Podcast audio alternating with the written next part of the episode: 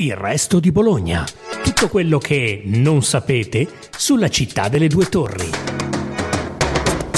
Ciao a tutti, sono Andrea Bonzi, giornalista di Il resto del Carlino. E questo è Il resto di Bologna, il podcast gratuito della nostra redazione, che racconta fatti inediti, curiosità e personaggi legati alla nostra città. È tutta qua, prete, la nuova armata del Papa? Un paio di vecchie megere e una manciata di luridi straccioni. No, andiamo, Bill. Hai giurato che era una battaglia fra guerrieri, mica un incontro tra femminucce. E infatti io guerrieri ho portato. Le guardie di O'Connell! E i brutti ceffi! Gli scamiciati!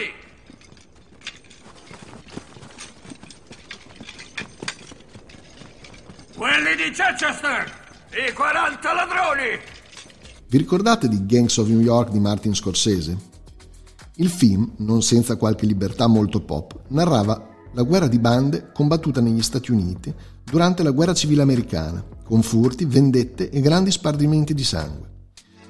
Beh, negli stessi anni anche i cittadini felsinei avevano a che fare con una banda di criminali, l'Associazione dei Malfattori di Bologna. Nel 1864, infatti, si tenne uno dei più grandi processi della storia, 110 imputati accusati di oltre 500 reati. Un procedimento che venne ricordato come la grande causa bolognese. Ma è bene riavvolgere il nastro. Il decennio austro-pontificio, conclusosi nel 1859, aveva lasciato tracce profonde sul tessuto bolognese. Il crimine dilagava per l'inadeguatezza delle forze di polizia e forse anche per collusioni e complicità degli agenti con i criminali. La situazione non migliorò negli anni a cavallo dell'Unità d'Italia, visto il vuoto di potere che si era di fatto creato. In particolare, ricorda il sito Storia e Memoria di Bologna, veramente prezioso nel ricordare e nel narrare queste vicende, alcuni delitti fecero tremare e scoraggiare l'opinione pubblica. Tra questi l'aggressione al conte Giovanni Malvezzi, il 5 luglio 1860, derubato di un orologio rarissimo, oltre che di tutto il denaro. L'assassinio del giovane Guidi in un tentativo di furto dell'incasso della drogheria di famiglia, la vigilia di Natale di quello stesso anno. L'assalto alla diligenza toscana presso Porta Saragozza la notte fra il 5 e il 4 febbraio 1861, nel tentativo di derubare un'ingente somma che avrebbe dovuto servire per finanziare la ferrovia in costruzione sull'Appennino. E ancora il furto nella notte fra 15 e 16 luglio 1861 presso la zecca di Bologna, di alcune verghe d'oro, le lettere anonime minatorie inviate a diverse persone agiate della città con richiesta di denaro. Tutti questi episodi suscitarono costernazione e rabbia fra i cittadini, che chiesero a più riprese l'intervento del governo. Ma fu l'omicidio nella notte del 29 ottobre 1861 del vicequestore Grasselli e dell'ispettore di polizia Fumagalli, freddati in strada maggiore con alcuni colpi di arma da fuoco, che convinse l'esecutivo a inviare due funzionari che si rivelarono veramente validi, il prefetto Pietro Magenta e il questore Felice Pin. Il primo si dedicò alla compilazione di un libro nero in cui iscrisse tutte le persone compromesse e sospette. Non esisteva ancora il casellario giudiziario. E il secondo raccolse il testimone del defunto predecessore, Grasselli. Le indagini non furono semplici, ma i nostri non si arresero.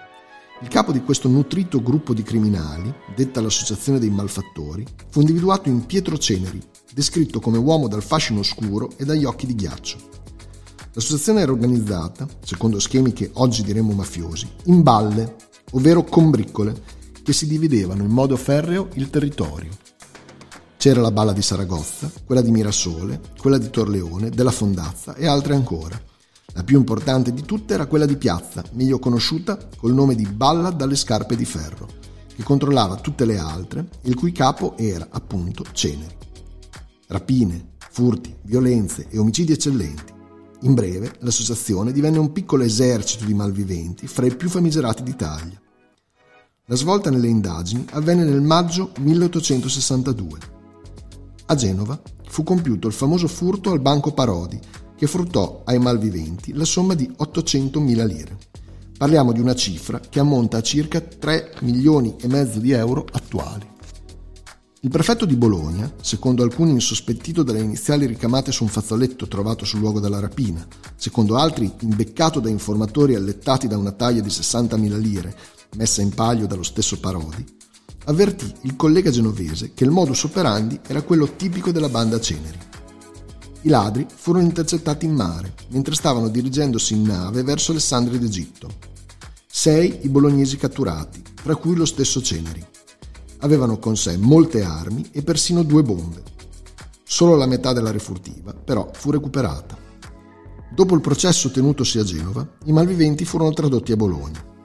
Non essendoci aule giudiziarie adeguate, la grande causa bolognese fu istruita nella Sala d'Ercole del Palazzo Comunale il 26 aprile 1864. Quella che in seguito fu chiamata anche Causa Longa durò fino al 17 ottobre, quasi 180 giorni, e destò grande interesse in città. 110 imputati, si diceva, 500 i reati dei quali erano accusati. Secondo i pubblici ministeri del processo, l'associazione era composta da tutto ciò che di più schifoso esce dagli ergastoli e dalle galere e da tutto ciò che di più tristo si trova in città. Oziosi, bari, ladri, manutengoli, micidiali, assassini, si legge nelle carte. Tra questi vi sono cocchieri di vetture pubbliche che derubano i passeggeri, birrocciai manutengoli di ladri e assassini, facchini che impediscono alle ferrovie di effettuare i trasporti delle merci se non per loro mezzo ed esigono un compenso anche da coloro che provvedono in proprio al trasporto. Il tesoriere dell'organizzazione criminale era una donna, Maria Mazzoni. Non ha mai partecipato dal vivo a un'azione, ma teneva i conti della banda. Il processo durò 6 mesi, fino al 19 ottobre 1964, nel costante interesse del pubblico bolognese. 11 imputati saranno condannati ai lavori forzati a vita e tutti gli altri, tranne 6, a svariati anni di carcere. Ceneri sarà condannato assieme al fratello all'ergastolo, ma riuscirà ad evadere dal carcere di Genova nel 1867. Fuggito in Sud America, verrà nuovamente arrestato nel 1881 ed estradato in Italia. La Mazzoni, che non aveva mai rivelato i dettagli del suo lavoro per la banda, si beccherà 10 anni di carcere. E Bologna? Secondo le cronache del tempo, ma è bene prenderle con le molle, da città malfamata si trasformò in uno dei posti più sicuri del Regno d'Italia. Anche per questa volta è tutto. Appuntamento alla prossima puntata de Il resto di Bologna, il podcast gratuito della nostra redazione, che racconta fatti inediti, curiosità e personaggi legati alla nostra città.